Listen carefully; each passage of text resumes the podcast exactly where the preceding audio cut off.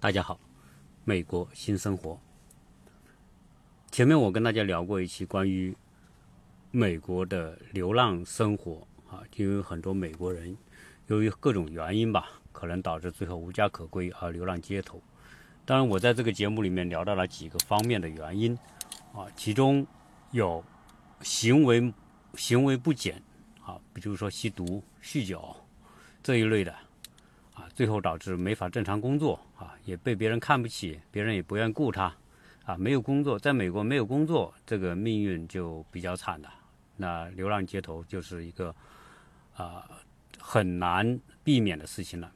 当然，我也讲到说，关于啊有很多军人，他也由于某种原因而流落街头啊，我还讲到这个例子。当然，除了这个之外。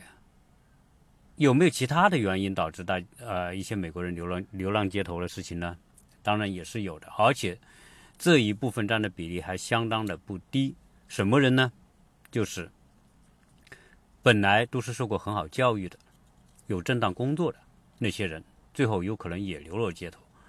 大家会说，智人他受过很好教育，又有工作，那他有固定的收入，怎么还会流落街头呢？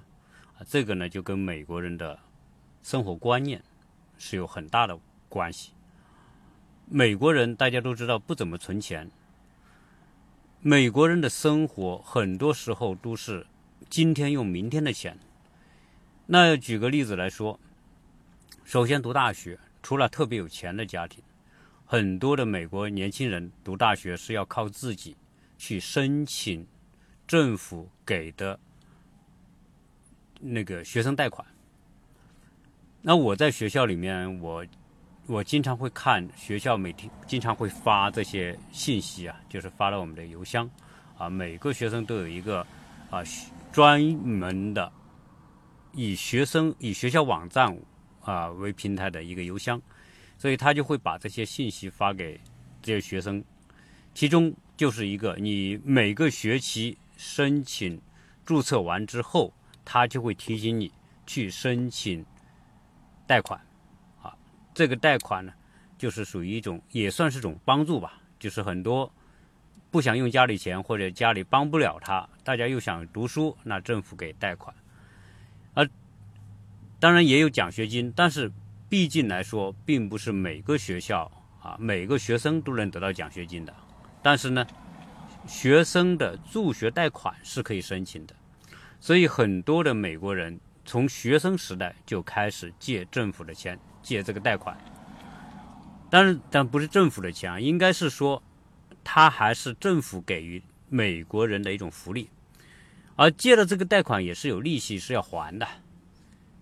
所以在学生时代，他没有收入，他就只能是花未来的钱。那很多人，有的学生他的这个学费特别贵啊，比如说私立学校有的就很贵。如果你拿不到奖学金，那你要付可能少则三五万一年美金一年，多则七八万，甚至有十万美金一年的这种学费。如果几年下来就这个欠的欠的这个数额就是很巨大的，那在未来工作期间要去还这个钱，这个压力就很大啊。所以你看他从他从还没有开始工作之前，他就开始要靠贷款来维持他的学习。工作之后，那自然他这个钱都要去还那些贷款了。在学生时时代的贷款，他一直跟着他，你必须还的，而他又不能不还，不还他又牵涉到个人信用记录不好，所以这些人是这个贷这个债是一定要还的。好，那工作期间呢，他有工作之后，他可以申请信用卡，而这些信用卡呢，啊，在条经济环境好的时候，银行给的这个条件都都都很好，你可以刷卡。先用起银行的钱，之后再去还。所以，美国人生活很大一部分，第一，他没有办法存够足够的这个呃现金存在银行里面，他银行基本上是账户是空的，他必须用信用卡去贷款，拿到银行的钱来补过去的那个窟窿啊，这个。不是说每个人每个美国人都是这样，但是大部分的美国人都处于这样一种状态啊，就是拿明天的钱来补今天的窟窿。但美国人又爱玩，对吧？你看美国人要去度假啊，玩那种我们说的什么游艇呐，玩年轻人喜欢的各种刺激的东西呀，啊，总之满世界跑，自己喜欢什么，哎，就把钱花在什么上面。所以他有这么多的爱好，要享受他那种爱好。啊，他收入只有这么多，要还过去的贷款，所以基本上一个月下来他就没什么钱了，对吧？那再往后走，会出现什么呢？年龄再大一点，到三十多岁啊，一般美国人在三十岁之前是以以游玩为主了，就是想干嘛干嘛，反正也是一个人啊。然后只要信用卡里能刷得出钱，他们就敢去花，敢去玩，啊，玩够了哈。包括说，哎，美国人说交朋友。啊，交女朋友，他可以尽情的交女朋友，交多少个都没人管他，因为他是单身嘛。啊，这个时候玩够了，觉得差不多了，可能到了三十多岁，就考虑成家啦。不想玩了，那么就结婚成家。结婚成家之后，那就变成说要房子了，啊，有可能租房子，对吗？或者是买房子。那租房买房，那租房呢是每个月付出现金，买房呢？那叫按揭，要去银行贷款。小孩子上学，又是很大的开支来了。除此之外，美国人还要干嘛呢？美国人还要花钱买保险。啊，美国的保险是一个非常病态，但是又谁都离不开的一个一个领域。啊，美国人说没没有保险，他的生活基本上就是毫无保障可言。保险。是他们的生活的基础安全垫。那怎么说呢？你比如说医疗保险，那是一定要有吧？美国的病看病那是贵的吓死人啊！如果你没有保险，有可能一个普通的病都可以令到你一穷二白，更不要说大病，最后真的叫一贫如洗。那你你必须要有这个保险来 cover 你的各种治疗费用。那除了这个医疗保险之外，还有其他的保险也非常非常多。我这样的小孩子的牙科保险，那还有什么呢？还有你买房子，你要交保险；车子要交保险。总之说，要买保险的地方就特别多。那这些都是属于从每个月的工资里面要去扣的。又要生活，所以美国大家会说，美国生活不是成本很低吗？怎么会这么多支出呢？那是的，美国生活成本是低。你如果光说吃和穿，那是很低的，啊，你可能你几百美元，你你你不乱浪费的话，几百美元你就可以过得很不错了，啊，无非就是吃些普通的东西嘛，啊，那些肉啊，什么面包啊，那些饮料啊，这些都不贵，啊，是花不了多少钱。可能一般的家庭，如果是三口之家。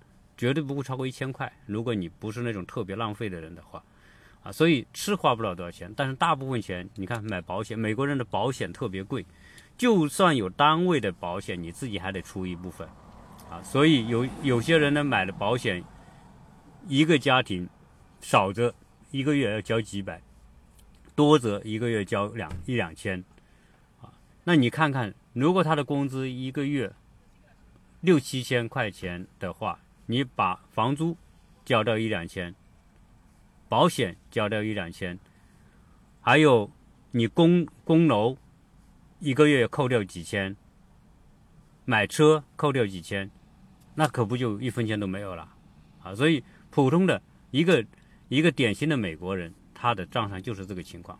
好，那这就变成什么呢？他是在一种在美国人在一种负债状态下的一种生活平衡。啊，怎么叫负债状态下？就是说，他从读书开始他就欠债，工作他还欠债。虽然他有收入，但是他仍然是入不敷出，他必须用明天的钱来付之前的这个这个债，堵这个窟窿啊。所以他的平衡是在有工作的前提之下，能够维持一种平衡。但是这种平衡总体上来说，他是欠债的啊。这就是一个。我我想我讲的大概的讲清楚了，美国人是这么一个情况。好，那既然是这样一个情况的话，那意味着什么呢？前提就是你要保持这种平衡，你必须是保持这份工作。你只有保有这份工作带来的收入，你这个平衡才能够保持。好，我们讲，比如说零八年的金融危机，比如说很多次的这种大的这种金融风暴或者是经济危机，一旦经济危机一来，很多人都会失业。就像零八年那样，很多原本风光无限的那些做金融、做投资的，啊，那些开工厂的那些很有钱的那些人，一夜之间就变得没有工作了，被扫地出门。我我非常清晰的记得，零八年雷曼兄弟破产的时候，新闻报道那些当初那么牛逼的啊，穿着西装革履上班的大把收入的那些投资机公司那些基金经理们，都失业了。拿个纸箱把办公室的东西一收，你就你就出门你就滚蛋了，单位破产了，等等。好，美国人所以对这种负债前提下的，呃，生活收支平衡的生活最怕的就是失业。一旦失业，意味着连锁反应，就多米诺骨牌就出来了。为什么呢？那你看看，如果他一旦失业，他没有这份收入。没有这份收入，他就如果他买了房子、买了车，对吧？我跟你讲了，你你付保险，保险这些东西你是要每个月必须付的。那如果你没有工作了，意味着你付不起按揭，车的贷款你还不起，保险的费用你付不了。当然，学生学生啊，如果你是读公立学校，那没得说，公立学校。是不用钱的，啊，孩子不会失忆，不不会失学，但是如果你读的是私立学校，那就不好说了。那你就私立学校你不交钱，他自然他就把你赶出来了，那自然你就进公立学校。当然这一点就好在说，哎，不会因为这个孩子不能上学啊，因为公立学校免费。但是呢，你其他的方面你就没有了，你填你这个链呢，资金链就断了，那就变成说。失业变成一个多米诺骨牌的那一第一张骨牌，就把后面的房贷压垮了，车贷压垮了，你要交的保险交不了了。所以，从还有很多啊，就是我们讲的美国人买什么他都按揭，有时候买个很小的，买双鞋他都按揭，更不要买什么乐器，喜欢玩音乐的，玩摩托艇的，玩摩托的，啊。喜喜欢做水上运动的、野外生活的，他们很都要很多设备。他这些设备都如果他都是按揭的话，那意味着什么呢？一旦失去工作，他这些东西都交不了。交不了的情况之下，银行就会房子收给银行，因为什么？你你借款按揭的时候，房子是抵押给银行的，你还不了钱，银行他理应他理所应当的，他可以把你赶出去。然后把房子收了，收了之后再卖。所以在美国的房地产市场上有很多的法拍屋，就是那些还不了贷款，银行拿出来按照法律的程序来拍卖的房子，对吧？那还有很多车也是法拍的，那还有他的无数的爱好啊，那些甚至他去旅游他都按揭，对吗？那你这些东西你都是银行等着要收你的件收你的账的，那你你付不了。那这些一一一来，就会导致什么呢？很多人信用破产，信用破产，那就会出现什么呢？就会出现说，你再也借不到银行的钱了。那这个时候怎么办？那一个途径，宣布个人破产。你可以通过法律形式宣布自己破产了，我破产了，我这些东西还不了了，银行你要把我车收走收走，车房子收走收走，你就收走了。啊，大家就扯平了，啊，但可不那么简单。从账上是银行奈何奈何不了你，因为你走了这个法律程序，你宣布破产了，你也不能再追追你了，要钱了，对吧？但问题是，你在银行留下一个大大的不良记录，进入黑名单。这个黑名单要背负很长时间，它有一个年限规定，啊，有可能有些严重的，有可能你就是有这个污点，那你永远银行都不会看好你。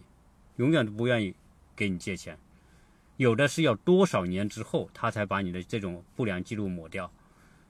那一旦这个情况，你又找不到工作，结果你能干嘛呢？住的地方没有了，车也没有了。在美国没有车，你意味着没有腿，你什么干不了。你上班，你没有车，你是根本不可能上班，出去办事不可能。所以你没有房，没有车，你又银行借不到钱，那唯一的可能去的就是走上街头，你只能露宿街头。所以很多流浪的人不是全是神经病，或者是一些酗酒的、吸毒的，不是的，有很多就是在历届的金融经济危机当中，最后失去了信用，失去了房子，失去了车子，最后流落街头的人。所以美国的流浪汉，你可能看到很多人，他不是脑子有问题，啊，他没有办法，他要流落在这里。那有一个故事哈，我要跟大家讲讲讲一个故事。其中有一个人呢，他就觉得他对美国街头流浪汉很感兴趣，他就说：“我要看看这个流浪汉呐，这么贫穷的人，如果我给他一百元，他他们会做出什么事情呢？”那这个人呢就做实验，他就在一个公园里给了一个流浪汉说：“呃，我我我很想帮助你，这里一百块钱，我给到你。”那这个流浪汉拿到这一百块钱之后，他都不敢相信，擦擦擦自己的眼睛，是不是一百还是一块？一看，真的是一百。哎呦，他说：“你真的吗？真的给我吗？”那个人说：“是的，我给你。”好，这个人拿到钱之后，很激动，很感动，因为他很久没有拿过一百的这么大的面额的钞票。他就对这个给钱的人说：“他说真的太感谢了。他说我能抱抱你吗？表示我对你的感谢。”好 OK，这些过完之后，这个做实验的这个人呢，他就跟着这个流浪汉，他看这个流浪汉拿到这个钱之后是干什么。结果呢，他就偷偷的跟着这个人呢，就是流浪汉首先进超市，进超市出来就拎着好几个纸袋子，但肯定在超市买了很多东西了，然后就走到公园里面去。这个人悄悄的后面跟，他心想这小子肯定是个酒徒，现在有钱了，肯定去买很多酒，最后。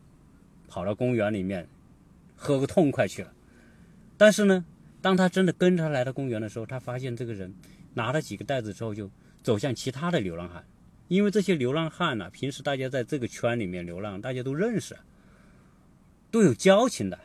然后呢，他拎着东西去那个流浪汉其他流浪汉那里之后，就把从袋子里面拿出很多的食品，就分发给这些人，就是无非是日常的，就是吃的。一些简单的用的，因为这些人来说，填饱肚子是第一位的。哎呦，这个人看到就好感动。他说：“既然这个流浪汉自己这么缺钱的情况之下，他有钱的这个时候，他竟然想到的是别人。哦，他觉得他真的太低估这些人了。”然后这个流浪汉把东西发完之后，这个人就又走过去跟这个流流浪汉见面，就跟他讲。他说：“真的，我我被你的行为感动了。我当初以为你会拿这个去买酒，然后去去躲这个地方，一个人去痛快去喝一顿了。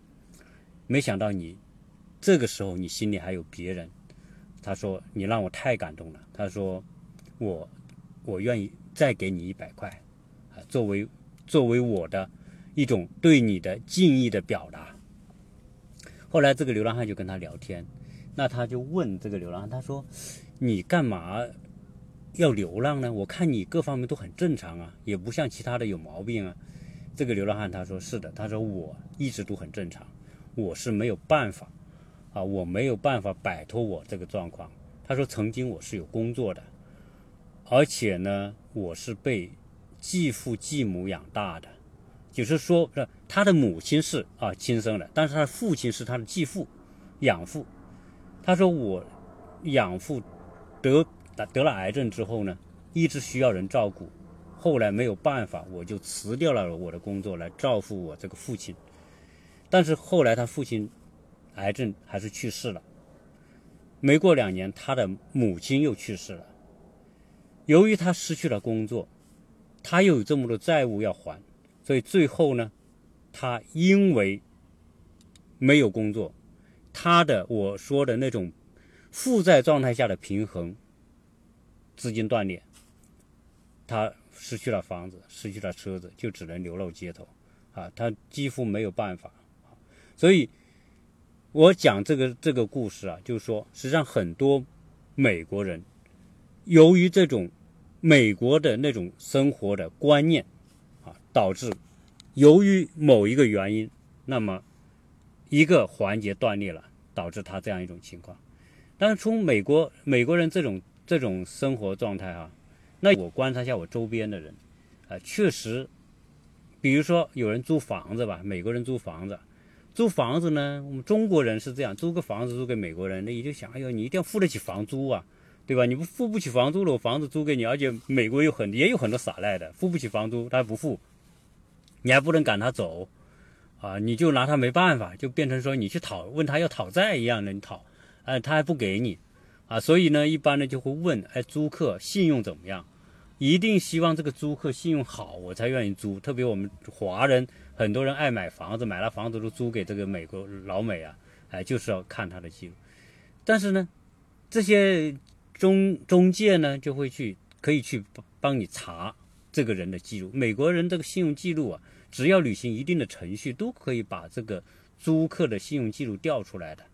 啊，这是这是美国是很透明的，那所以我们在美国有房子的听友啊，如果你是要把房子租给美国的租户，啊，华人还好啊，因为你不担心华人付不起钱，但是老美就很难讲，所以如果你有房子租给美国人，一定要了解清楚这个人的过往的信用记录。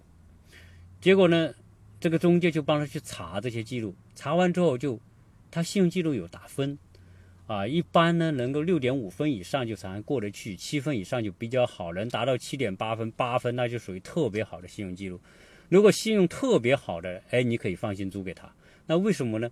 那那我们说他虽然信用好，但是他账上有没有钱呢？我没有问他，对吧？这个那中介会说，哎，查他他也可查出他有多少现金啊？这就是你你你这种个人的情况，在美国是都不是说。真正的保密的，那很多情况下你要去，你要去贷款啊，要去干什么，他就把你你的底查个查个查个透，对吧？哎，他发现了，但是美国人普遍就没什么钱，你说存在账上的现金，你说五万十万，那美国人几乎不可能。所以就算信用很好的美国人啊，他的账上可能也就是五千八千，到顶一万啊，一万现金就算很多了啊。那你说租房子？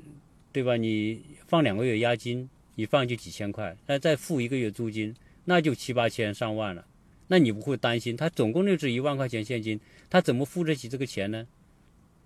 哎，这个时候这就是美国人的这种这种状态啊，他就只有这么多钱。但是呢，如果他信用特别好的话，啊，能达到七以上的话，美国人是不会随便让自己信用破产。我刚才讲的故事里面的那些。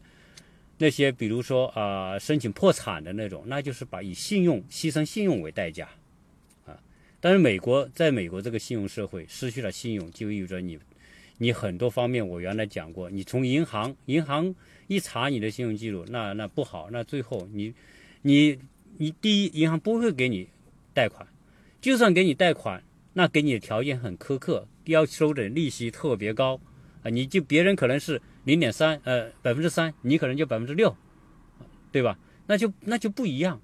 所以美国人是特别对自己信已经建立的信用记录是特别的珍惜的啊，因为失去之后，他的生活会非常的不容易，变得很难啊。所以在美国租房呢，首先查信用记录要很好，其次呢就是说，啊，人啊有工作啊，你有信用记录好，有工作。而且看什么工作，对吧？是在政府部门呢，还是在做 IT 呀，还是做什么？还是做很普通的、很容易失业的工作啊？等等，这个就要了解清楚，再再决定。那还有呢？比如说，我们很多华人，那些女女的在这边找到美老美的男的结婚啊，也出现这个情况。那我们华人呢，一般都是非常的精打细算了，生活这从理财的角度来说。美国人是懂得投资，啊，懂得借款，但是我们华人呢，更多的还是量力而行。基本上来说，大手大脚的去靠贷款生活，我想这不是华人的习惯。华人本质上来说不愿意欠债，啊，因为总觉得欠债是不自在啊。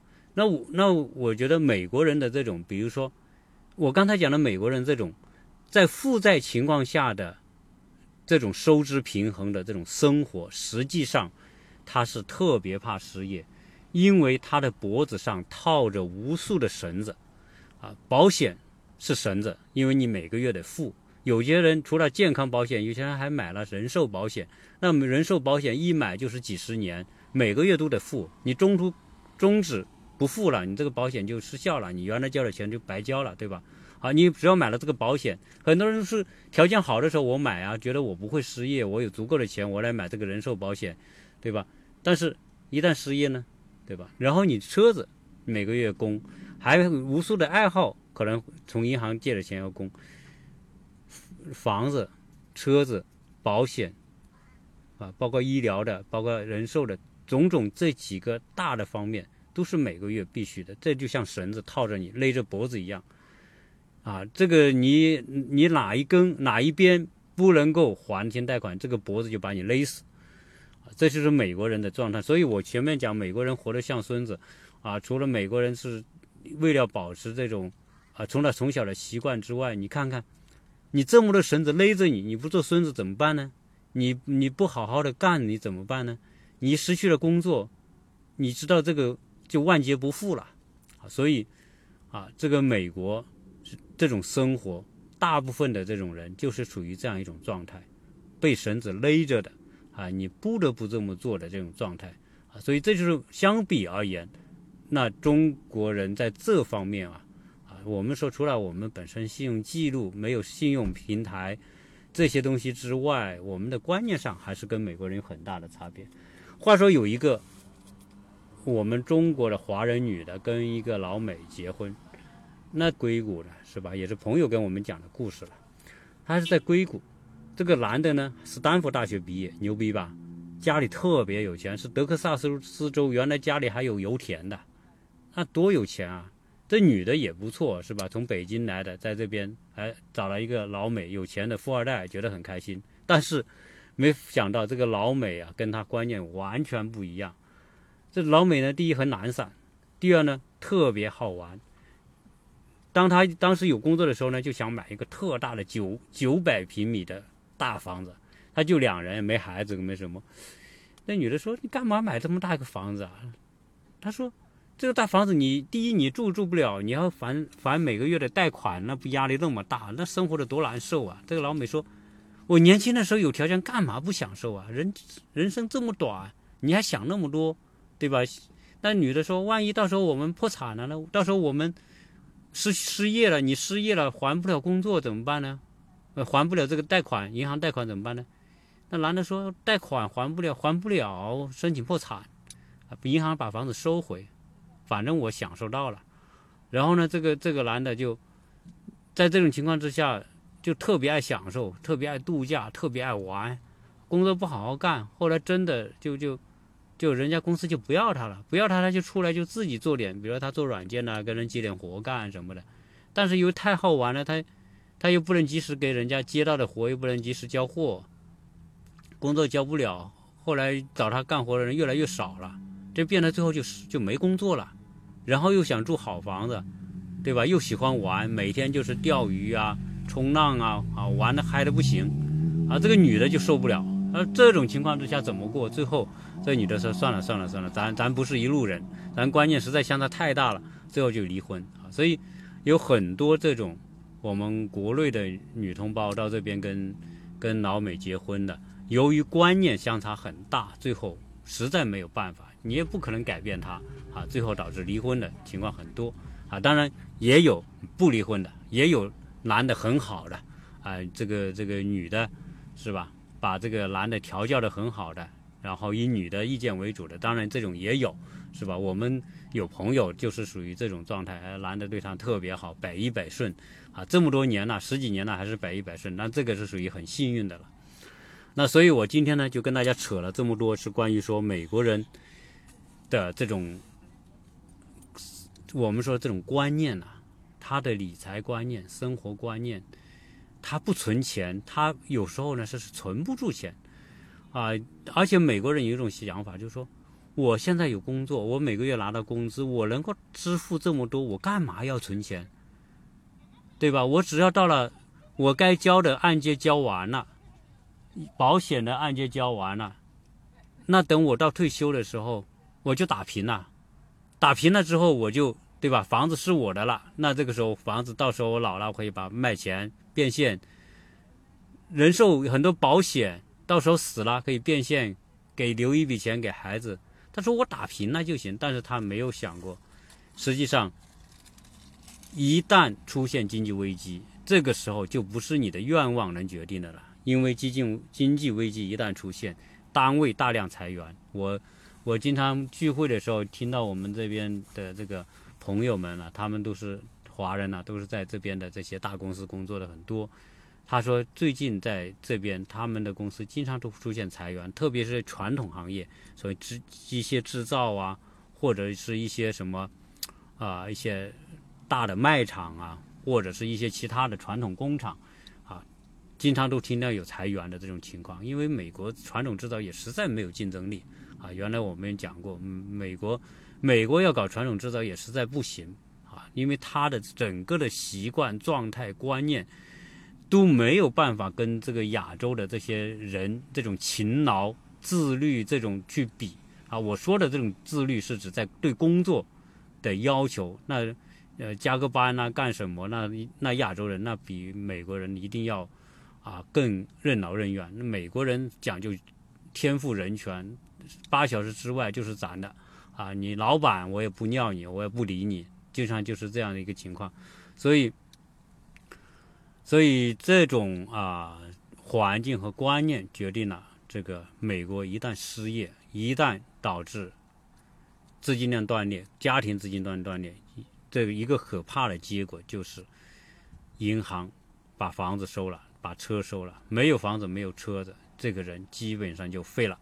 这个家庭基本上也就废了，所以在美国，我还经常在一些公园啊，在一些城市啊，看到一个女的领个孩子躺在公园里，然后旁边写个牌子，啊，帮帮我，然后呢说上帝保佑你，啊，很多人手里就是写个牌子，homeless，我我失去了房子，我需要帮助，上帝保佑你，啊，你举个牌子站在路口的。很多人一看都是正常人，不是不是那个，但他能干嘛呢？他他最多能干点体力活啊，又没车子啊。干流浪街头的人，大部分这些事是没办法，没有车子不能就没有活动空间，没有活动空间，给你个工作你也做不了啊，就这个现状。好，今天呢啊，把上一集关于美国的这种呃这个流浪汉的这个话题呢做一点延伸啊，实际上很多的。这种现象啊，啊，了解一下美国人的这种观念，以及说他们真正的啊生活所处的状态，就不难理解，一个正常的美国人也有可能流落街头。谢谢大家收听。